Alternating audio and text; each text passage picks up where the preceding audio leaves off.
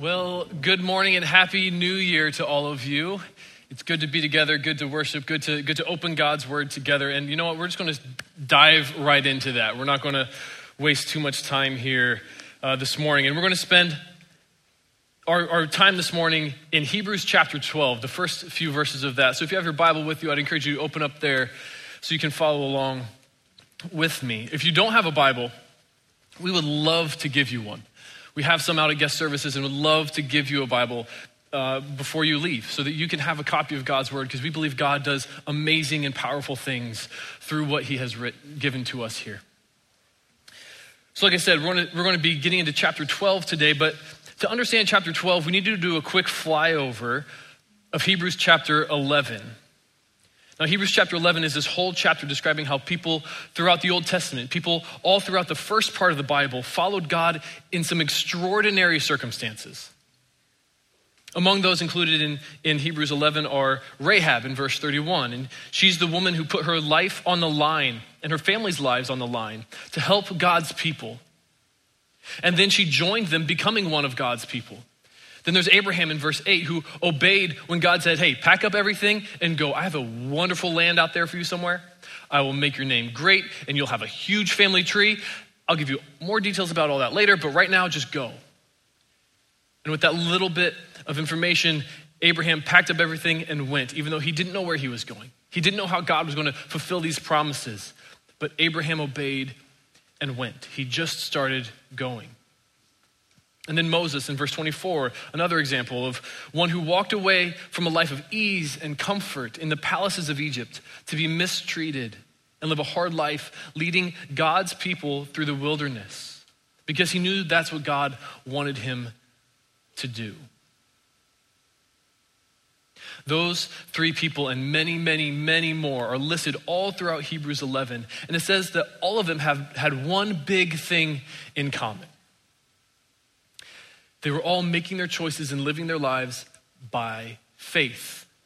Person after person in chapter eleven, it says by faith, by faith, by faith, by faith. By faith, Joseph did this. By faith, Rahab did that. On and on and on. But what does that mean? What does by faith mean? The first place we can look is, is in Hebrews eleven, the very first verse. It puts it like this: faith is confidence in what we hope for and assurance about what we do not see. In other words, these people, they had confidence that God would fulfill his promises, whether they lived to see it or not. That they lived as though they were certain about the things God said he would do someday, even if that day was long after they were gone.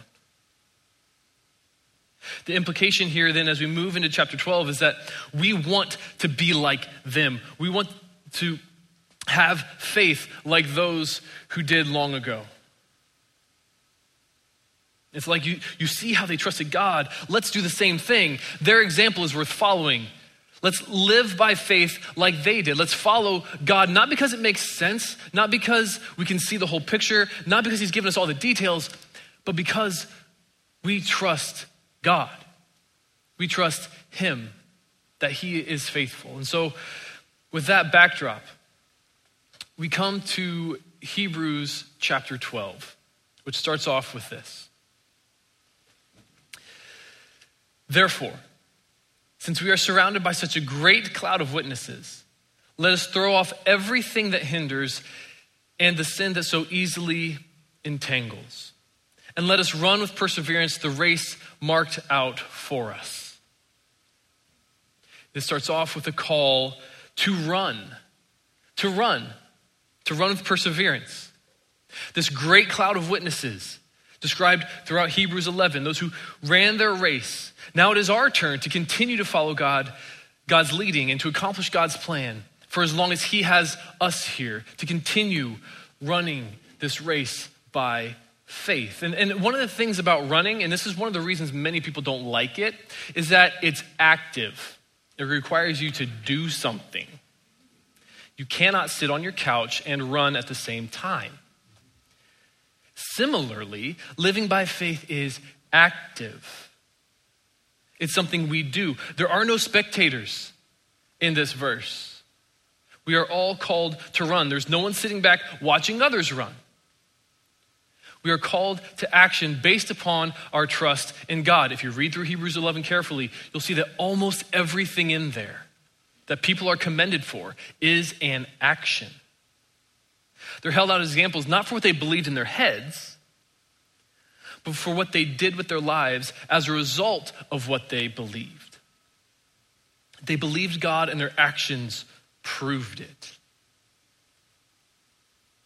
Likewise, running our race of faith means that as we go through life, it should be evident that we really trust God, that the choices we make on a day in and day out basis, the things that we do, the decisions we make, that you can tell we actually believe him. We believe what he said. And this running, it's hard, so we have to be ready to persevere, to run with perseverance. And part of that's because of the author of Hebrews is saying more than just run. We're supposed to consider how we can run our best. And to do that, we need to get rid of anything that's slowing us down or holding us back. Now, the most obvious thing we need to get rid of is stated here as sin. And that just makes sense, right? If we're running a race of faith, if we're running a race for God, then the things that God says are evil and the things that he says we shouldn't do, those should be not with us as we run this race. Things like pride and greed and deceit and gossip and lust, there's no place for those in our lives as we run this race of faith that he's called us to. But one thing that I find oddly encouraging about this verse is how it describes sin.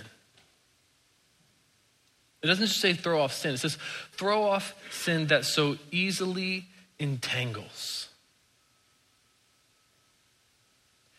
I love how honest this verse is about the struggle it is to resist sin.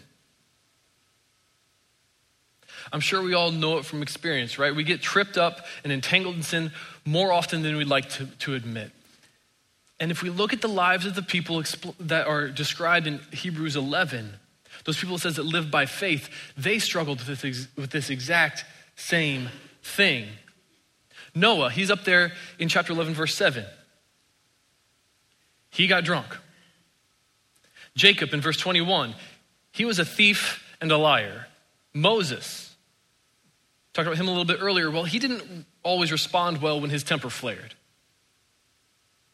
And yet they were considered faithful, even though they were far, far from perfect. So yes, we're called to throw off sin, to avoid being entangled by it, because sin is an offense against the God who loves us and the God that we say we love.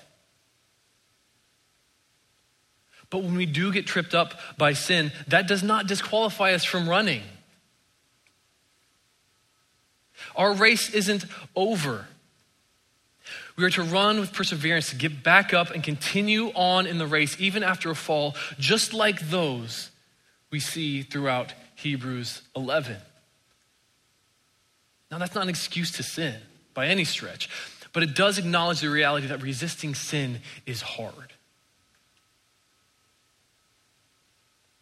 Beyond just throwing off sin, though, Hebrews twelve one says we need to throw off everything that hinders as we run. Does anyone here know the name Eliud Kipchoge? I know a few of you do. I'm sure you do. He owns the world record for the fastest certified marathon at two hours, one minute, and nine seconds. That's twenty-six point two miles in just a shade over two hours. I'd guess that less than a handful of people in this room have ever in their lifetime been able to do that pace for one mile, let alone twenty-six point two. For those of you like me who, if I were out there and I heard this, I would be like trying to do the math in my head about how fast that is. That's a four thirty-seven mile, twenty-six times in a row, and then point two for good measure. That is moving. You know, and there are actually quite a few other world records for the fastest marathon. Records like fastest marathon while continuously flipping a pancake in a frying pan. Fastest marathon in a straitjacket. Fastest marathon while hula hooping. And fastest marathon while wearing a full suit of armor. None of those times, though, come even remotely close to that of Eliud Kipchoge. And I can promise you that he did not for one second consider carrying a frying pan or a hula hoop with him when he set out to break that world record. Because those things would obviously do nothing but slow him down.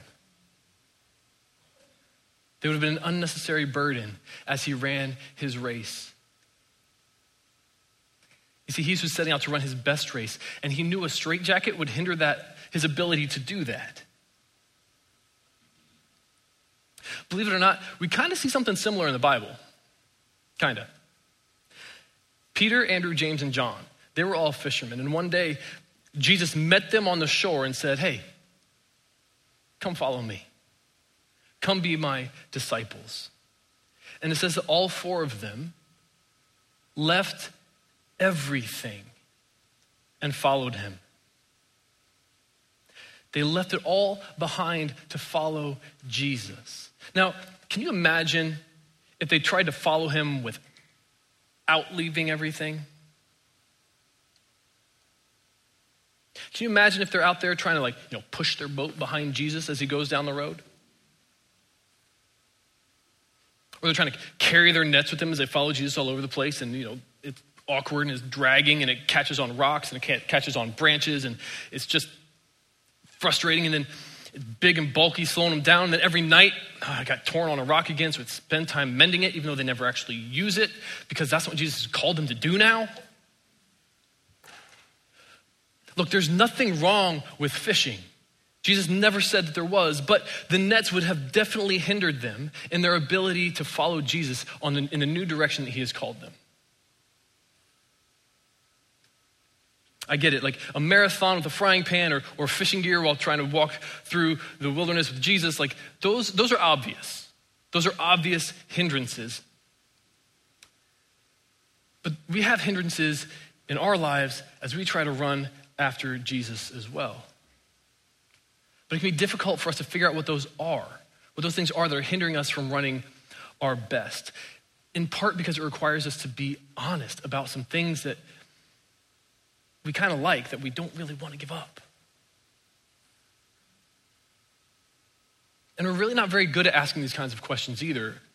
We typically stop at, like, is it sinful when we think about this? And don't even consider, is this helping me or is this hindering me as I'm running my race?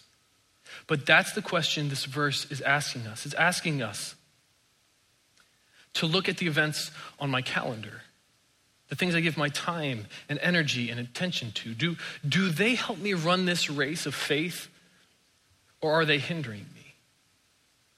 My possessions, the things that I spend mon- money on, do, do they help me follow Jesus? My ambitions and career goals, am I running after that raise, that promotion, that recognition harder than I'm running after Jesus? All the activities that we sign our kids, kids up for, running them from place to place. Weekend tournaments, this thing over here, are, are, are those things getting in the way of us following Jesus and us showing our kids what it means to follow Jesus? The shows that I watch, the news that I listen to, the games that I play, the apps that I habitually open and scroll through, do they make me love God and love other people more, or are they distracting me from that? Are they hindering me from following Jesus and running the race? If you're sitting there thinking, oh, I hope he doesn't talk about fill in the blank. I hope he doesn't talk about fill in the blank. Pretend I just did. Think about that thing and evaluate whether or not it's a hindrance to you as you run your race. The author of Hebrews is challenging us to examine our lives with these kinds of hard questions. God is calling us to set aside sin and anything else that hinders us. Is that something we're willing to do? I think some of it depends on our perspective of what God is actually asking us here. Because if we're honest, it can feel like, oh man, God, you're such a killjoy. I like this stuff. Now you're making me get rid of it. But it's really not like that. It's more like this. So my wife, Emily, and I, we have four kids. Right now, they are eight, seven, five, and four. Over fall break, we went to Great Wolf Lodge for a night, which, if you don't know what Great Wolf Lodge is, it's an indoor water park that's about perfect for kids their age. Water slides, wave pool, lazy river, all that kinds of fun stuff. Now imagine we're there, and one of my kids insists on bringing one of their huge stuffed animals with them everywhere, like the kind that they can't even get their arms around, the big ones. Can you imagine what their experience in the water park would be like? They wait in line to go down a water slide. And the lifeguard at the top says, uh, you can't bring that on here. So they go back down the stairs. And then, then they, they drop it and it gets wet, and then like the stuffing gets kind of lumpy and weird, and they get so worried about how they're gonna get it to dry out and how they're gonna keep it safe now and not let it get wet again. And so instead of doing all the fun stuff in the water park, they find a chair to sit in with their stuffed animal, nervous it's gonna get damaged. There's nothing wrong with having a stuffed animal. But they would be having so, they would be freed up so much more to have fun and enjoy what we're inviting them to if they left the stuffed animal in the van. If they left it behind to go and embrace what we're saying, hey, this is great. Let's go have fun together. Let's go do this together. And so it is with God. He's saying, like, what's hindering you from running? Set that down. Not because I want to take things away from you, but because I want to give you something better. I'm inviting you to something better. There's something better in this race that you cannot experience if you insist on holding on to that thing. Set it aside and come run your best, unhindered. Come see what I have for you. To run our best, we need to throw off sin and anything that slows us down or distracts us. We also need to be prepared to run with per- perseverance, to run with endurance, as some translations say. And that's because at times our race will get hard. It will get painful. It might be exciting sometimes, but it also might just be mundane and boring. But no matter what faith, what it looks like, we need to pre- be prepared to keep going in our race, to keep living by faith. There's this interesting little verse tucked up there in Hebrews eleven that just struck me this week as I was looking over this passage. It's verse thirteen, and, and, and here's what it says. It says, all of these people were still living by faith when they died. On its own, great. They were living by faith when they died. But let's stop and consider for a minute what this means and who it's talking about. These people, they trusted God and lived by faith in those big moments in their lives that get them included in the Bible. Those big, exciting stories. But they didn't coast after that. They didn't sit down after that. They didn't retire from living by faith because they passed their big test. They lived by faith until their last breath. Take Noah, for example. Hebrews eleven seven says, by faith, Noah, when warned about things not yet seen, built an ark to save his family. Does anyone know how old the Bible says Noah was when the flood started? He was six hundred years old when the flood started. Does anyone know how old Noah was when he died? He was nine hundred fifty. He was on the boat for one year, give or take a few days. three hundred fifty years after the flood, Noah was still living by faith. three hundred fifty years. Look, Noah was by no means perfect in those three hundred fifty-five years, three hundred fifty years, but it's clear from the Bible that he continued to live by faith, even when it was regular life for three and a half centuries. He persevered by faith to the end. He finished his race well. So in this race that we're running, we need to be ready to persevere, to keep going. Primarily because of even what Jesus says in Matthew twenty-four, where he says, the love of many will grow cold, but the one who perseveres to the end will be saved. Saving faith is faith that perseveres to the end. And so our perseverance is vitally important. But it's also important because we don't get to choose what our race looks like. We don't get to choose what directions it goes or what places it takes us. This verse, Hebrews twelve one, says that the race is marked out for us. We don't choose it, God does. And he marks out different races for each and every one of us. Back to Hebrews eleven. We can, we can see at the end of Hebrews eleven where it describes how vastly different things were for different ones of these men and women who lived by faith long ago. It starts out with some awesome stuff. Hebrews eleven, thirty-three through thirty-five. It says this. There are others, in addition to the ones that, that are listed off before this, there are others who through faith conquered kingdoms, administered justice, and gained what was promised, who shut the mouths of lions, quenched the fury of the flames, and escaped the edge of the sword, whose weakness was turned to strength, and who became powerful in battle and routed foreign armies. Women received back their dead, raised to life again. Now that's what I'm talking about. That seems like motivation for me to live by faith. I want God to use me in those kinds of ways. Bringing the dead back to life, administering justice, gaining what was promised, and conquering kingdoms. Sign me up. Make me a force for good in this world and bring good to me. That's what I want. If that's what's coming, I will live by faith.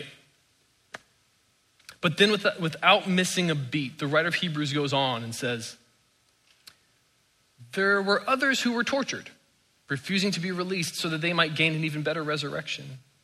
Some faced jeers and flogging and even chains and imprisonment. They were put to death by stoning. They were sawed in two. They were killed by the sword. They went about in sheepskins and goatskins, destitute, persecuted, and mistreated. The world was not worthy of them. They wandered in deserts and mountains, living in caves and in holes in the ground. Wait a second, God.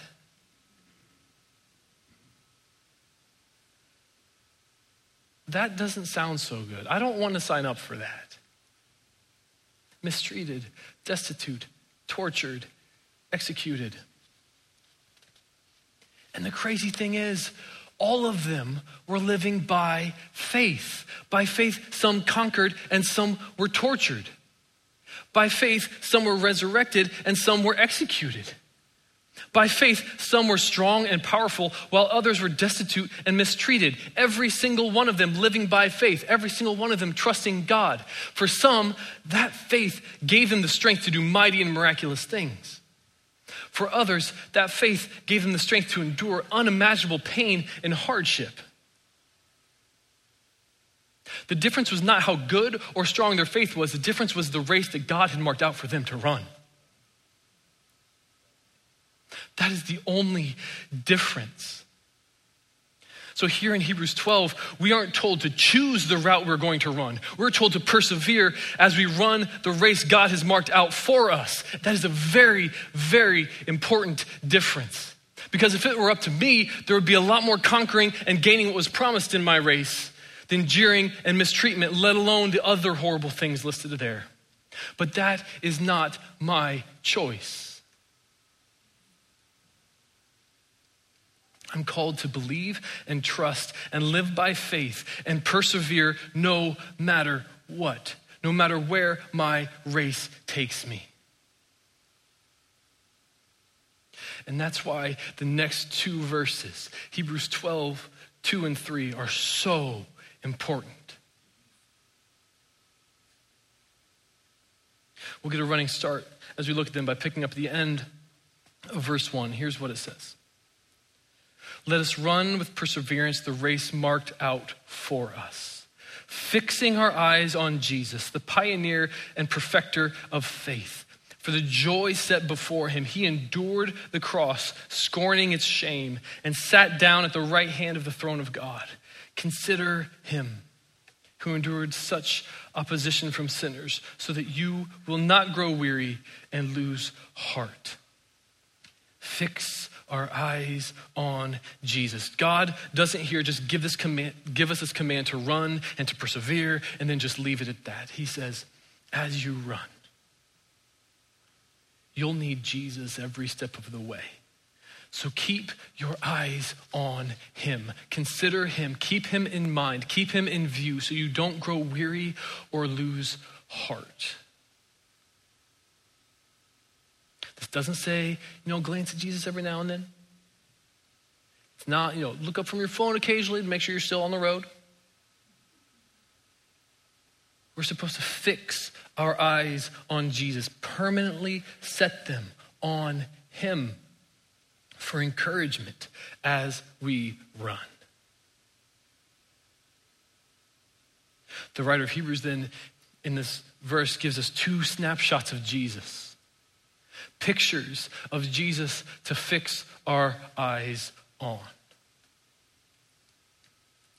The first one is of Jesus on the cross.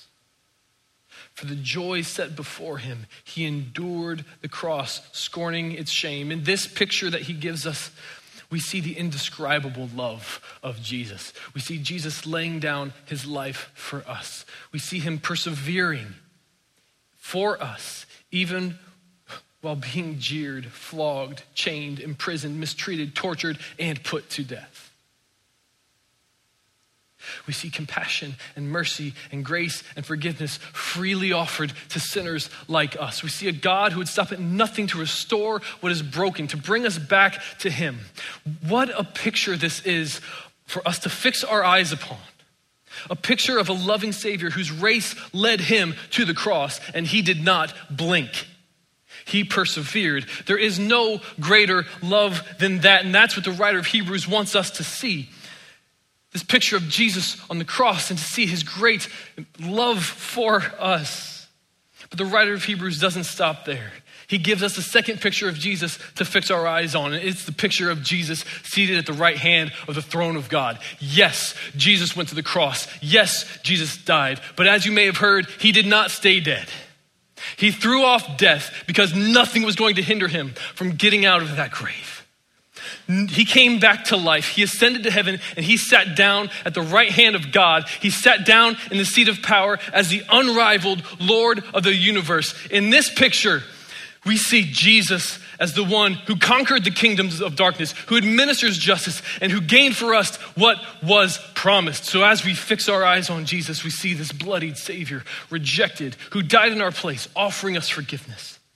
When we fix our eyes on Jesus, we see the King who says, all authority on heaven and earth has been given to me. The grave was not the end for me, and it's not the end for you if you endure in living by faith to the end, to your last breath. Keep your eyes fixed on Jesus to see our Savior's incomprehensible love. Keep your eyes fixed on Jesus to see the King of Kings' incomparable power. Keep your eyes fixed on Jesus to see his compassion and his care, to see his majesty and authority, to see his mercy and his might, his grace and his glory, his humility and his holiness. Fix your eyes on the crucified and risen King. Fix your eyes on him so that you do not grow weary, so that you persevere, so that you do not lose heart in this race that God has marked out for you to run, no matter where it turns, no matter where it goes. Fix your eyes on Jesus. That is the call of this verse. That is the call to fix our eyes on Jesus, and it's wonderful news that Jesus does not hide himself. He does not hide himself. So if we want to see Jesus, he told us exactly where we can. He told us that he is in this book. He is in the Bible. So as we search this, we will see him. We fix our eyes on Jesus by looking in the Word. We fix our eyes on Jesus by meeting him in prayer. He tells us he will meet us there. We fix our eyes on Jesus by continuing to gather together as a church family, because Jesus says, when you gather, I'm there with you. I'm in your midst. So we come, we gather expecting that God is going to move, God is going to do things, and that we will see Jesus here. And we will see Jesus as we show and share his love, because he promised. He said that as we give to those in need, as we comfort the hurting, as we welcome the stranger, that he will be there. That we will see him as we do those things. So, oh. We're called to run this race, to run this race with perseverance, trusting God every step of the way. Throw off all that is unnecessary. Throw off all that is holding us back. Not,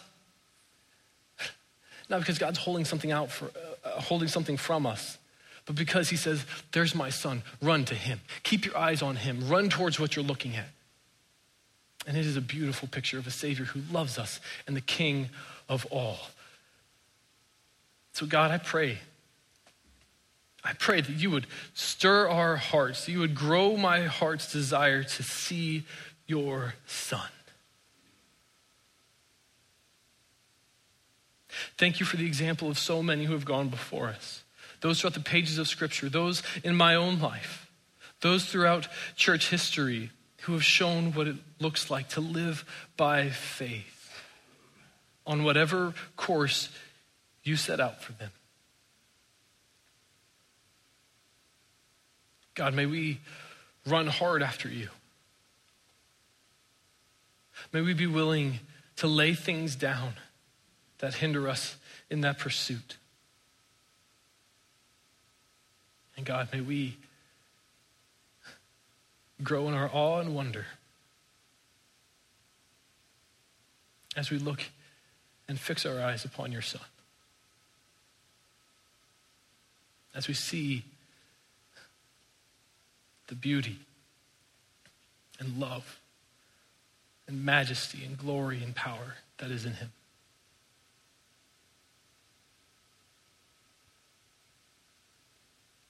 God, fix our eyes on him. And help us to run. It's in his name that we pray. Amen.